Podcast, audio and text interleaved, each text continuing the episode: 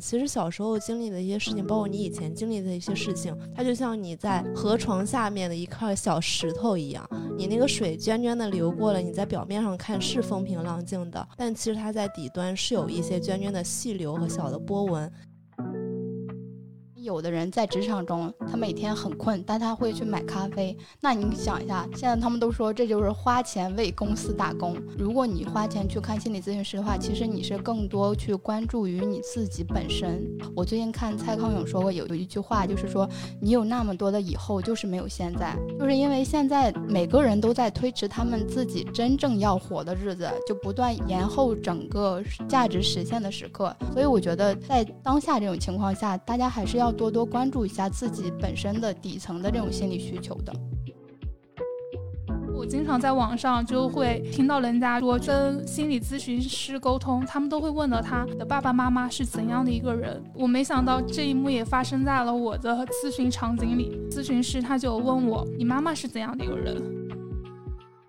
大家好，我是 Teddy，我是噗噗猫，我是晴朗，我是柚子，我是关灯兄，我们是陪伴你的身边人。本期节目非常特别，看上去没嘉宾，却又有嘉宾，因为嘉宾就是我们身边人的两位女主播。熟悉我们的听友都知道，咱们节目的第十三期，我邀请了国家二级心理咨询师星星君，给我们的听友们做了一次简单的心灵 SPA。或许你也有注意到，在节目里，柚子和噗噗猫聊了很多他们在职场中遇到的那些关于焦虑、内耗、困惑等等苦恼。在做完那期节目之后，他俩选择了去尝试心理咨询。在此呢，非常感谢线上专业心理咨询平台阁楼赞助了我们本期节目。言归正传，我先替没听过那一期的听友们问一下，你们俩就是方不方便聊？你们俩是因为什么原因选择了做心理咨询？我就是我们在上一期的时候提到的，工作上遇到一些不知道怎么跟 上级领导相处啊，包括自己在职场上一些不安全感，以及疑似被 PUA 的这些情况，我想去找专业的心理咨询师聊一聊。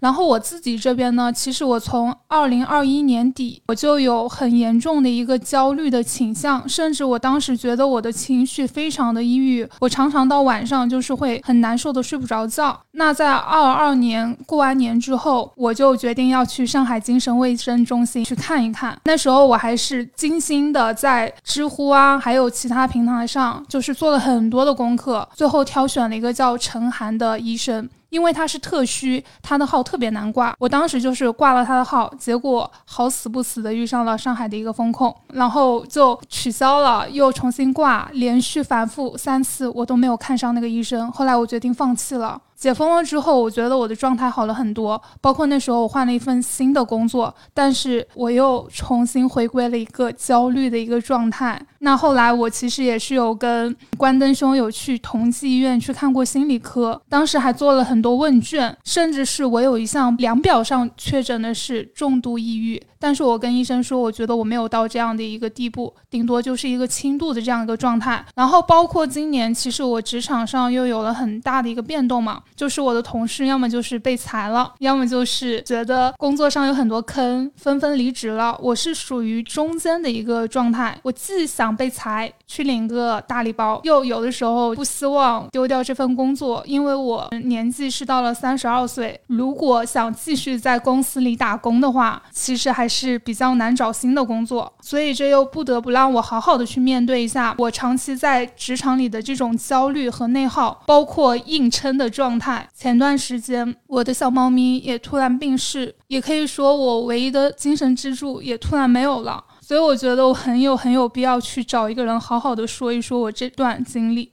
那我其实没有这么曲折和这么严重。其实，在我读书的时候，我觉得我自己心里还是蛮健康的。契机就是上次我们聊完之后，包括你说自己要去做心理咨询了，所以我也是在你的安利下，然后就一起去的。这里呢，我就想反问一下我们几位主播，大家第一次听说或者说你去接触心理咨询的时候，你对他的初印象是什么呀？初印象，像上海，因为其实我记得初中甚至是小学就会有自己的自己的心理课，会有一个心理老师。我是对心理学感兴趣的，但是这些老师的说的就是有点就是学术，或者说有点教条，所以我当时没有说对这个老师有什么很喜欢。但我身边是有一个朋友，他就是因为就是小学老师培养了他的心理学的爱好，所以最后他去考了华师大的心理系。像我最早接触心理咨询的原因呢，可能就是因为我小时候被同学猥亵过，就我初中的时候。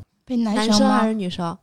这个这个就不方便问了吧？我觉得不太好，因为其实关灯兄他有给我讲过他这样的一段经历。我当时听完的时候，我也觉得比较诧异，因为他说他那是第一次，因为这件事情哭了很久，所以他妈妈带他去看心理咨询的。但但是可以加入我们的听友群，我可以在群里面跟大家分享。我觉得我接触心理咨询的话，可能就是在电视剧这个影像里。就是电视剧一般不是有那个什么心理咨询师，就是去催眠吗？就当时会觉得好神奇呀，因为我们在内蒙古嘛，就相对来说比较落后。其实，在实际生活中没有特别多这种心理咨询的一些应用，所以只能看电视剧上面的一些片段。嗯嗯，我自己的话，其实我以前跟别人说我想去看心理课，或者去找个心理咨询师，大家都会觉得你这个人是不是有问题。其实我自己是挺害怕有这种病耻感的，因为我本身就是很容易有一一种负面情绪的那种人。其实很小的时候就有看过相关的书嘛，我不知道大家会不会去看毕淑敏。我初中的时候就有看过他的一本书，叫做《女心理师》，就真的是当小说来看。后来二一年的时候有一个同名电视剧《女心理师》，电视剧的话，它虽然说有改编，但是我有去看，因为它也是讲赫顿他通过心理咨询。去疗愈人家的时候，也收获了自愈。那我看了这个电视剧之后，我就觉得做心理咨询。好贵呀，好花钱，而且你需要很长的时间和周期来探索和了解你自己。这样的一个状态的话，不是我很想要的，因为我本身是一个很直球的人，我喜欢短平快，我喜欢很快的解决一个问题。所以我当时是直接去找了同济医院的心理科医生，但是医生跟我说你要吃药，我是一个很抗拒吃药的人，所以我觉得折中的一个方式就是我没有在那么严重的情况下，我可以去做心理咨询。我个人的话，因为我高中有一个关系特别好的女同学，她从那个时候就一直神经衰弱，比较敏感，包括她的原生家庭也有不太好的部分，所以她性格本身一直都是那种比较容易焦虑、容易产生负面情绪的人。她在本科的时候也去求助过学校的心理服务中心，这个可能就是我一开始对于心理咨询的一个印象。刚刚泰迪提到说，你们可能从中小学啊什么的就有这种机构了，但是我觉得我们北方是有一点点落后的，对于中小学。学教育基础教育的心理咨询是不太重视的。那到后来读研的时候，我自己的导师他自己因为家里的一些变故，去接受了十个疗程的心理咨询。这个时候才是我正式去踏足或者说了解这个领域，去对这个领域有比较科学的系统的认知。也是通过这个时候，我知道啊，不是说你非要一定有多严重的一个状况，一定要你机理产生什么样的反应，你才可以去做心理咨询。那么上次的时候也是有我们那么一个契机，后面噗噗猫说要去做心理咨询，我就一起去做了。嗯，当当时其实我也是受到我一个学妹的启发嘛，因为我有个关系特别好的学妹，她爸爸是上海精神卫生中心的医生，然后她就跟我说，你千万不要去挂我爸的号，她说我爸是个可学术的人了，她跟我说你要不去做做心理咨询吧，其实她也有自己偷偷的找别的医生去做心理咨询。而且他说这个东西的话，你需要很长期、很定期的去类似于复诊这样子的。他也有给我推荐，但当时就是我看了一下，首先要去线下，然后是很贵，还有一个就是因为我是有一个很严重的这种病耻感的 情况，在他给我的安利之下，我后面就是搁置了，然后这件事情也没有再跟他去聊。所以后来的话，我就有想的要去做线上的这样的一个咨询，原因也是因为前段时间我也听了《末日狂花》他。他们有讲心理的这样一期，然后我就觉得他们就是另一个节目里的我，特别是潇潇他讲的东西，我在想，哇，潇潇他跟我年纪一样，我们两个人其实经历的很多职场上的东西都是一致的。最搞笑的一件事情就是，我听了那个节目，去评论区评论了，结果阁楼给我发了优惠券。所以我就有去研究了一下阁楼这个 A P P，我发现它是一个专注于线上心理咨询服服务的这样的一个 app，而且它上面的平台的咨询师，他都是百分之一百持证和具有心理科班毕业的这样的一个背景。我觉得这个 app 的话，我有认识的主播，他有去用过，而且上面的一个收费比较的便宜。我当时选了是先体验的一个双周的一个方案，就是你有一个五十分钟的一个视频聊天，以及五天的一个留言。后来我就有跟柚子也有讲，让他也来试一试这个 app。哎，之前就是有了解到说心理学其实是分很多流派的嘛，像之前星星君学的是认知心理学那块的，那其实嗯，都说找心理咨询师是有运气成分的。你们所选择的这些心理咨询师是那个 app 系系统直接帮你们就是跳转匹配的吗？我是登进去之后先做了个人的报告啊，评分都还蛮高的。我的什么情绪情感，我现在翻出来是八十九分。你竟然还记得呀？我完全。都不记得了。没有，我现在就在这个 app 页面呢。幸福感是八十七分，身体表现七十一分。那几天睡眠不是很好吧？人际关系九十一分，心理资源七十五分，整体都是及格的。然后我又根据他们的推荐的师资列表，就是他会推荐好多个老师，然后根据他里面，然后选择了一个同性的咨询师。主要是考虑到我的性别，对吧？不是说腾讯 啊，同性别，不好意思，主要是考虑到我自己涉及的是比较偏向于个人成长的部分，我的职业发展啊，包括一些人际交往方面的困惑，我觉得女孩子会比较容易共情，并且能给出比较匹配的建议，所以这样选择了。我跟他不太一样啊，因为我其实我是一个很讨厌做各种量表的一个人。我记得我上次十三期的时候，我就讲，我当时去看心理科嘛。做那些量表加起来应该是有三百多道题，我做的一半我已经烦躁了，后来我就有点乱选的那种成分了。所以就是这个报告，其实我选完了之后，我就也没有很仔细的去看，而我是去找了一个叫做咨询助理的这样的一个小助手，让他来帮我。其实那个咨询助理他应该是一个真人，然后我就跟他讲了一下我的一个情况，就是第一个就是因为我的小猫它刚刚离世了，我觉得我这里是有一个情感上的一个变故的，我。需要找一个咨询师跟我聊聊这个问题。另外一块就是，我是一个在职场上有非常非常多焦虑这种情绪的，所以我也是让他去帮我根据我的一个诉求，给我推荐一个跟我年纪差不多的一个女心理师。同龄人的话更有平等感，而且也会更亲和。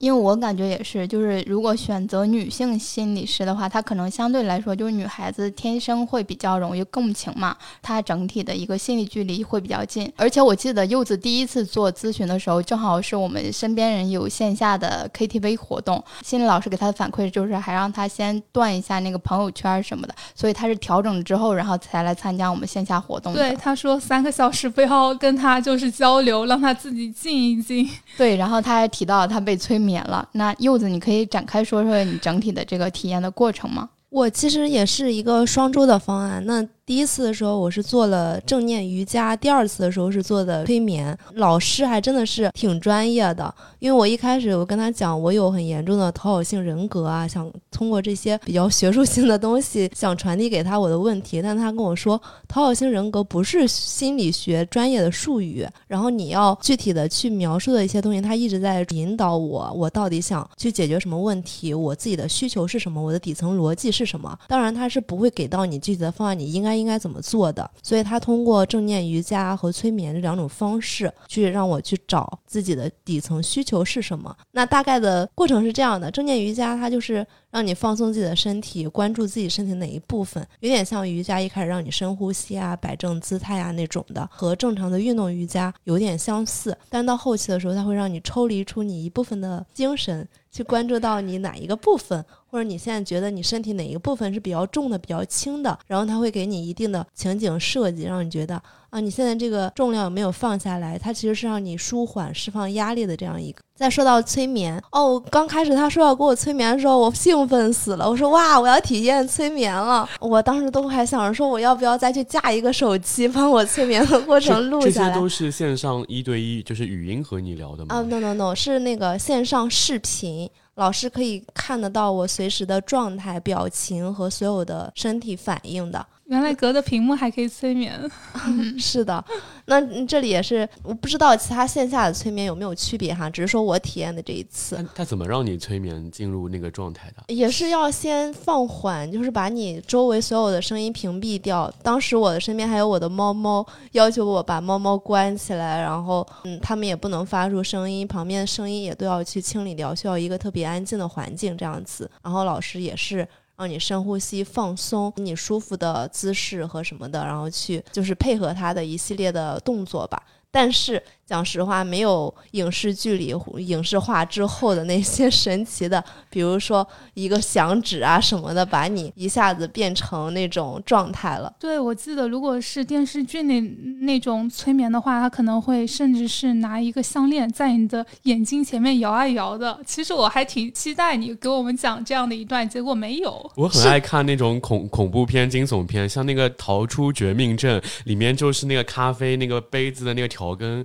就那个个小勺子转啊转啊转，然后那个人就被催眠了。是的，是的，我也很期待自己那样被催眠。我刚刚有讲过，我也想架个手机再记录一下，我怕我回头断片了，啥也不知道了。结果没有。嗯，这里提一下一个背景资料，就当时我很崩溃的一个点，我有两只猫。我们家老二刚来的时候，我们家老大不吃不喝三十多个小时，在他不吃不喝的第二十多个小时，也是在第二个晚上。我崩溃了，我人崩溃了，因为我有一点点能共情到他，就是因为我是还有个弟弟嘛，在我弟弟出生的时候，我只有六岁，我就感觉他特别像那个时候的我，家里人没有跟我商量，并且也夺走了一部分的领地和关注度给到他。你们那边那时候可以生二胎吗？如果头一个是女孩子的话，是可以生二胎的。因为我们都是独生子女，所以其实不是能很能够 get 到那种，就是作为一个姐姐，然后在不被告知的情况下有了一个弟弟的那种状态。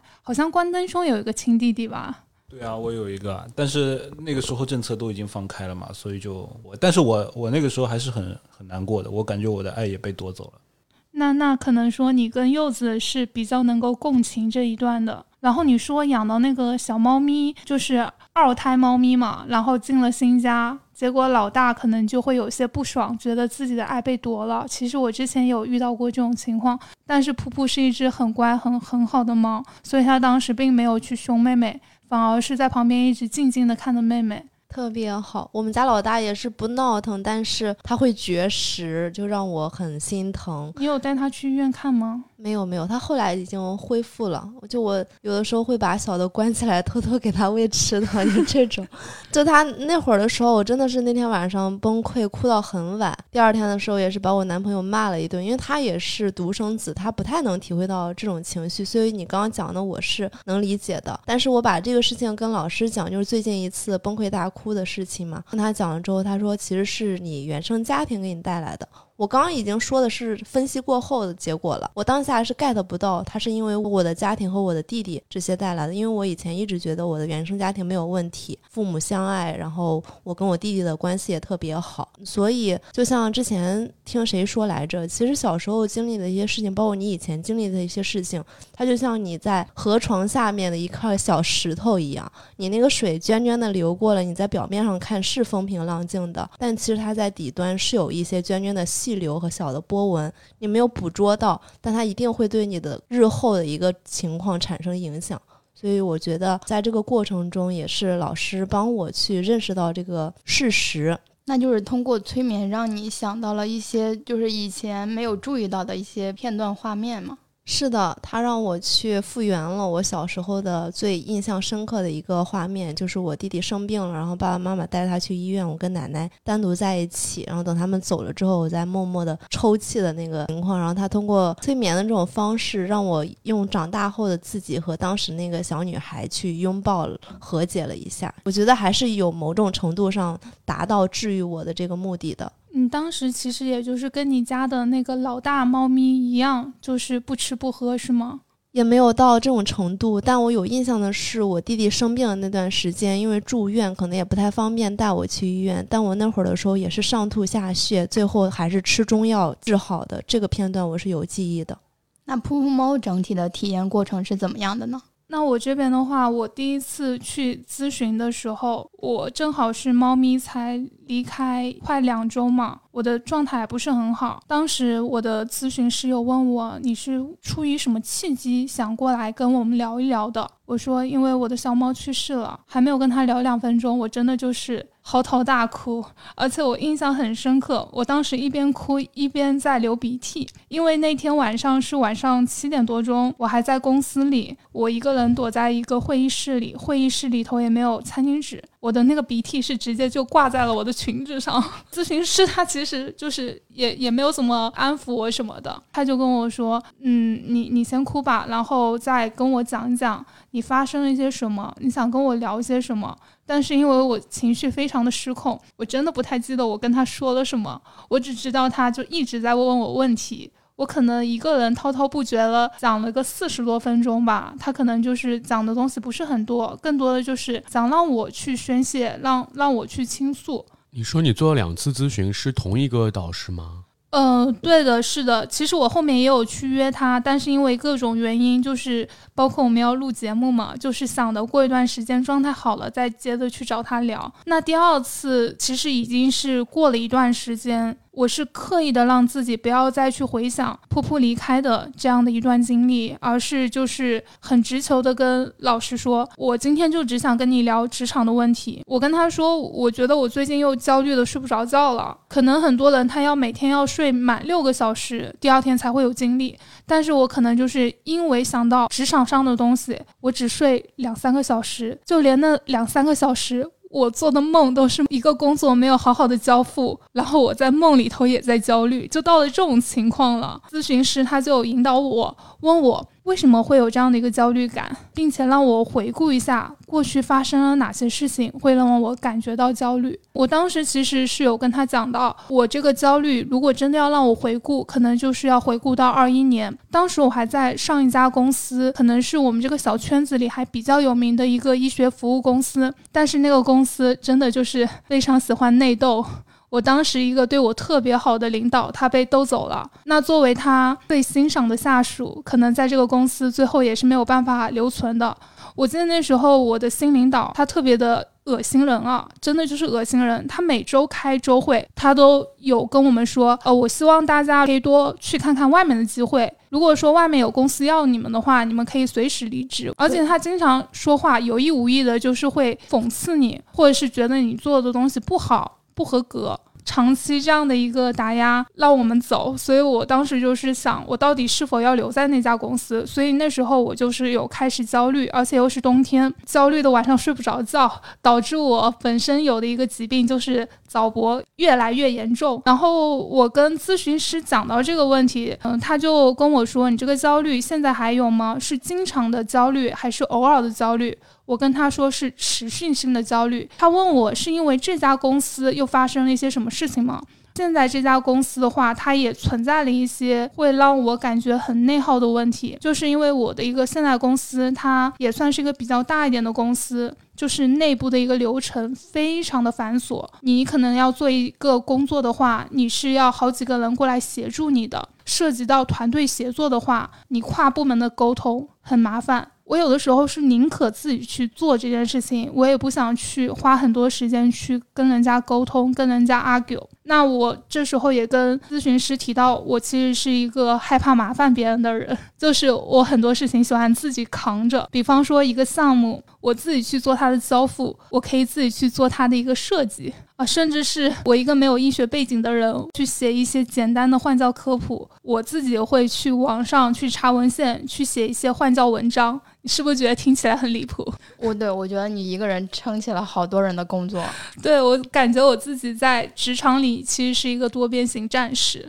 应该给你多发几份工资，嗯，但并不是这样子的。其实现在公司都在降本增效嘛。以前可能一个团队里有七个人，现在就裁着裁着就只剩下四个人。但你这四个人，你可能要做的事情要比以前更多，你要有更多的产出，这也是让我非常焦虑的一个原因之一。咨询师他在跟我聊这些内容的时候，他也有让我去回忆我自己父母的一个性格，这时候就是也有。追溯到原生家庭啊，其实我还觉得这个挺意外的。就是因为我经常在网上就会听到人家去说跟心理咨询师沟通，他们都会问到他的爸爸妈妈是怎样的一个人。我没想到这一幕也发生在了我的咨询场景里，咨询师他就问我：“你妈妈是怎样的一个人？”我说我妈妈是一个非常喜欢麻烦别人的人，我从小就很讨厌她，什么事情都要去麻烦人家。以前春运，我从江西要去上海，我们买的火车票，他都要托他在火车站认识的熟人去买。我不知道你们有没有过这样的一个经历，这样听上去会不会有点离谱？反正做的所有的事情，他都喜欢找熟人去帮忙。我当时就觉得你真的好喜欢搞人情啊，然后我是特别讨厌这一套的人，所以我是希望我不要成为我妈妈那样的人，不要事事都去麻烦别人。所以我不知道是不是因为潜意识里我告诉自己。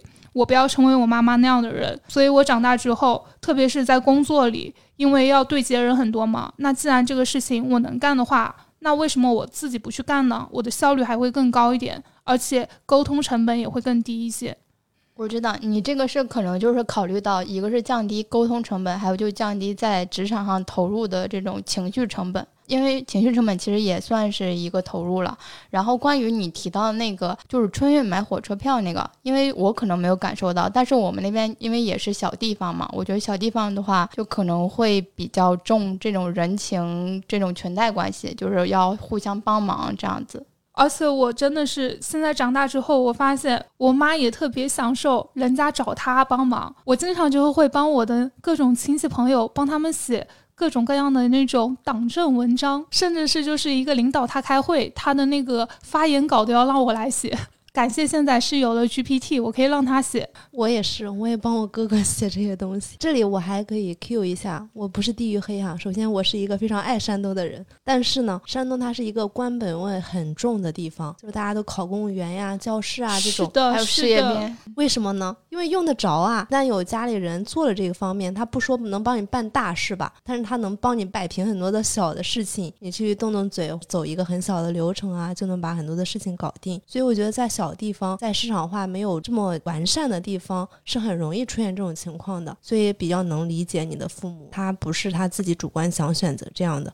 可能就是环境会促使他这样。对，但是我小的时候我并不知道，其实这背后有那么多的因果。我小的时候就是看看到我妈妈非常谄媚的去找人家帮忙，然后每次都会送大包小包的东西给别人。我当时就想，我千万不要成为我妈妈那样的人。事实上，我长大之后，我确实跟她成为了相反的人。但是带来的后果就是，我在职场中，我真的就是一个有事情自己去做，甚至是我有了实习生，我都会觉得这个东西交给我的实习生做，他会不会嫌这个东西太 low 了？要不我自己去做了吧？还有这个东西会不会太难了？我教他的话，如果他不懂，我要多教他几遍的话，会不会又耽误我的时间？会有非常多的一个心理包袱。对，因为这个之前我跟其他同事有讨论过，就是他们可能是带带教的过程中，他们可能会觉得，因为如果交手给实习生去做，那他还要去做一个复核，其实这样相当于是时间就是重复，效率没有那么高，那他可能就是喜欢自己上手做了。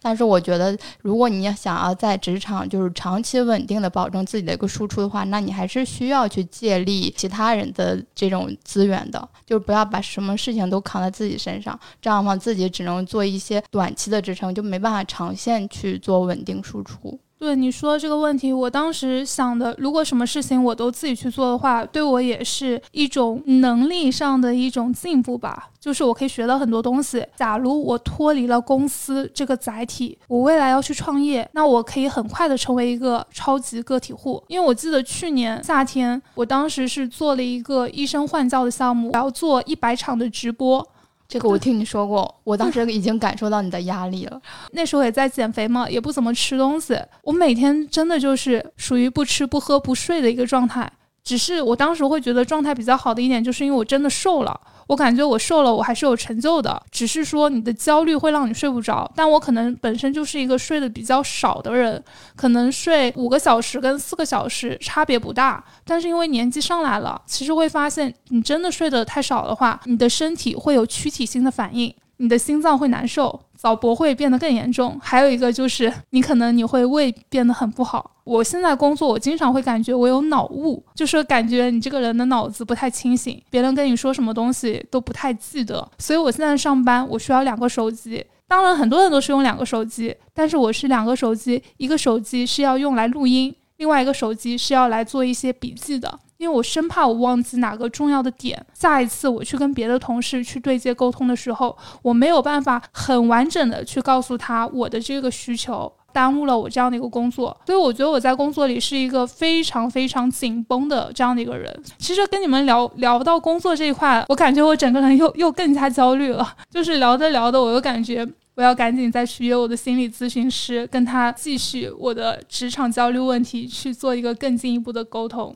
就就相对于咨询师来说，就是可能他会让你更放松，就是可能缓解你那个焦虑的一个倾向，是吗？嗯，就是我觉得噗噗猫这个状况还真的是蛮需要心理咨询师去疏导的，因为我们正常坐在这里聊，我们是没有办法给到他相应的安慰的，我们只能默默的去倾听，我们没有更多的反应能够给到他。但是当你面对面面对心理咨询师的时候，他会微笑着看着你，你看着他就好像是这个人能完全的理解我的想法。我的心理咨询师还会复述我的一些感受，我当下的感受我可能描述的不是那么确切，但是他会用更精准、更贴合我心里的想法来描述，所以真的会有治愈到。而且他本身的话，可能就是有那个职业背书在。所以在接触他的时候，因为大家在比如说看医生这种场景下来，也是能够把自己完全交付给那个对方的，对，所以他可能比较能够卸下来心防这样子。但是因为其实咨询的次数不是很多嘛，嗯，咨询师他对你的背景也不是很了解，他更多的时候他是在引导你，在提问你。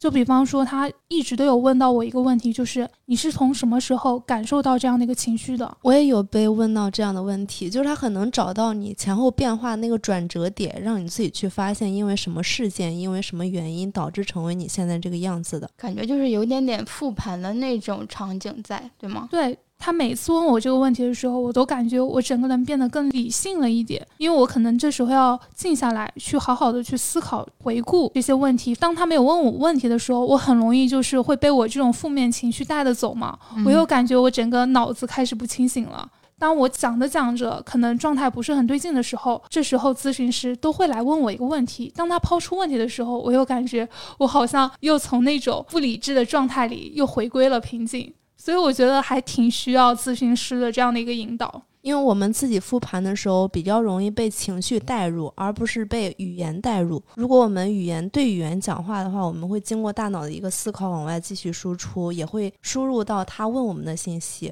但是如果我们自己去复盘的话，可能更多的就被情绪带着走了。你们两位在咨询中都问了很多关于职场的问题，因为我自己在职场上也有很多困惑。那大家也都很关注，那你们现在有没有一些这种成型的解决方案？当然没有了。首先是因为我们咨询的时间还不是很长嘛，然后还有一个这个东西，它确实是你要具体问题具体分析，而且你这个咨询师他又不是一个解决方案专家，他是可以根据你这个问题立马就会给到你一个对应的方案，这个是不可能的。包括其实你在咨询之前就会有一个类似的免责声明，告诉你我们做咨询其实是想让你更好的去了解和探索你自己。所以他不可能会给到你很具体的一些建议的。但凡一上来就给你这些具体建议的咨询师，他都不专业。对，因为刚刚柚子在开场也提到嘛，就是那个心理咨询师有跟他说，就不会给他提供什么解决方案，应该是去引导他，就可能让他去归因啊什么的。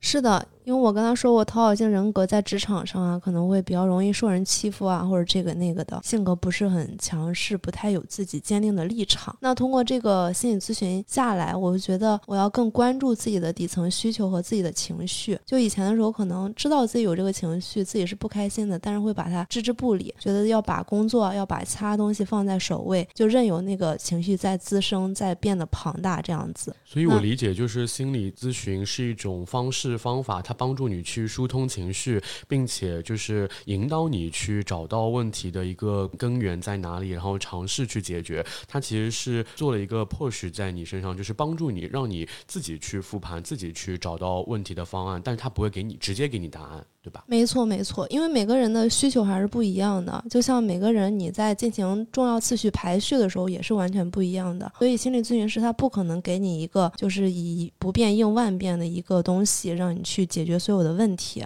那对于我来说，我做完这个心理咨询，就是我之前讲，我又换了一句我的人生格言。我以前说我要成为更好的自己，现在我就是要更好的成为自己。我要知道自己想要什么，自己是什么，自己能成为什么，大概是这个样子。说起来比较虚哈，但确实是这两次心理咨询给我带来的一个比较正向的一个感官上的东西。我听你们分析，我感觉其实蛮好的，因为我跟噗噗猫认识也比较久嘛，对他的情绪变化会很大。然后现在是感受他接受了这个心理咨询之后，其实整体的情绪还是会有比较就是明显的变化。那还是因为会伪装啦？啊，那可能是。其实说这个问题，就突然想跟大家聊聊，就是我今天有跟我一个同事聊起 MBTI 嘛，嗯，我就问他你是 I 型人还是 E 型人？他跟我说他是 I 型人。我说我完全看不出你是 I 型人。我说如果你是 I 型人，我就是 I 中 I。他说我一直也以为你是 I 型人，没想到你是 E 型人。我说为什么呢？我说我很外放的啊，就很主动，一看就知道是 E 型人。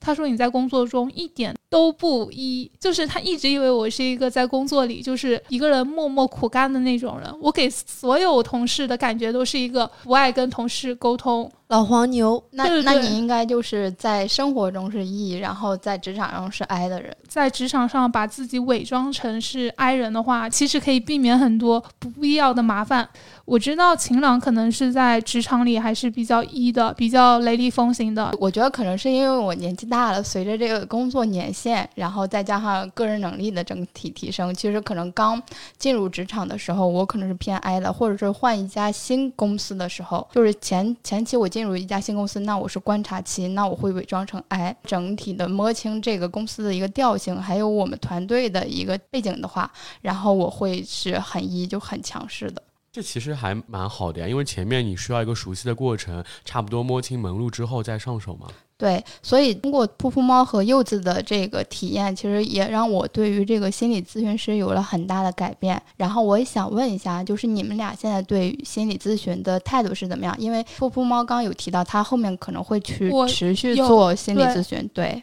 对，就是除了花钱，其他都还挺好的。就相当于在你的工作之余，会有一个咨询师陪你好好的一起探索和了解你自己。我觉得我很需要，而且我的咨询师年纪跟我相仿嘛，我觉得我们其实可以聊的东西更多。只是说这个过程还是会挺长的，不是说你通过一两次的咨询就可以去解决这些问题。包括关灯兄刚刚问我的那个，有没有什么统一的方案？有没有给你成熟的一个成型的？解决方案，我当时就想，你真的就是很不懂哎，很不专业哎。你这个就相当于去问一个医生，我在你这里看一次病，我是不是后面这个绝症就会治好是一样的？对，我觉得你还是看病太看太少了，你太过于健康了，所以感受不到我们这种焦虑人的心理状态。因为我本身我的性格就偏 E 嘛，我可能心里有事的时候，我就会随便找个人就去诉说掉了，然后我就觉得。啊，心中的这种困惑啊、苦闷啊，说出去了之后，我心里会开心了很多，所以我就觉得，嗯，沟通还是必须的。诉说就是倾诉这件事情，真的还蛮有效的。因为我自己高中的时候，我其实虽然没有去确诊过，但是我反回想起来，确实有一段时间是还蛮抑郁状态的。就是因为自己当时还蛮偏科的嘛，我当时在一个理科班，然后我的文科成绩还不错，但我理科真的很差很差。然后当时觉得我怎么努力都成绩上不去，但是后来有一天突然明白了，当时自己非常想努力的那个点，就是想让自己的家庭变得更好嘛。然后。结果就是因为就像你们说的原生家庭的问题，就是当时把这个话跟家里人分享，然后我的原生父亲就嗯轻描淡写来一句，就是说，哎，那你不要努力就好了，你不要这样就好了。然后我整个就像那个压死骆驼的最后一根稻草，就是整个人就崩溃了。就是我当时发现，其实我是钻了牛角尖的。然后后来就是我努力想摆脱那种低落的情绪，嗯，就是不停的找我身边我认为可能会有能够理解我。并且给到一些帮助的，比如说呃长辈啊，或或者我曾经就是关系比较好的一些老师啊这样子，然后就是去倾诉，他们可能没有说在当下可能给一些方法，他可能给顶多就是你你需要找一个心理咨询。但是我当时读书嘛，也没有什么钱，也没有去找，就家里人也没有意识到这个事情。但后来就是等到真的走出来之后，就发现确实就是也不是什么大事情。对，说到这个花钱这方面，我觉得可能是我们整体的这个心理咨询师在国内的整整个环境，它其实没有那么多成熟，所以大家可能不愿意倾向往这个项目面花钱。但是我想说一下，比如说，因为有的人在职场中，他每天很困，但他会去买咖啡。那你想一下，现在他们都说这就是花钱为公司打工。如果你花钱去看心理咨询师的话，其实你是更多去关注于你自己本身。这样的话，其实对自己来说会比较好。我最近看蔡康永说过有有一句话，就是说你有那么多的以后，就是没有现在，就是因为现在每个人都在推迟他们自己真正要活的日子，就不断延后整个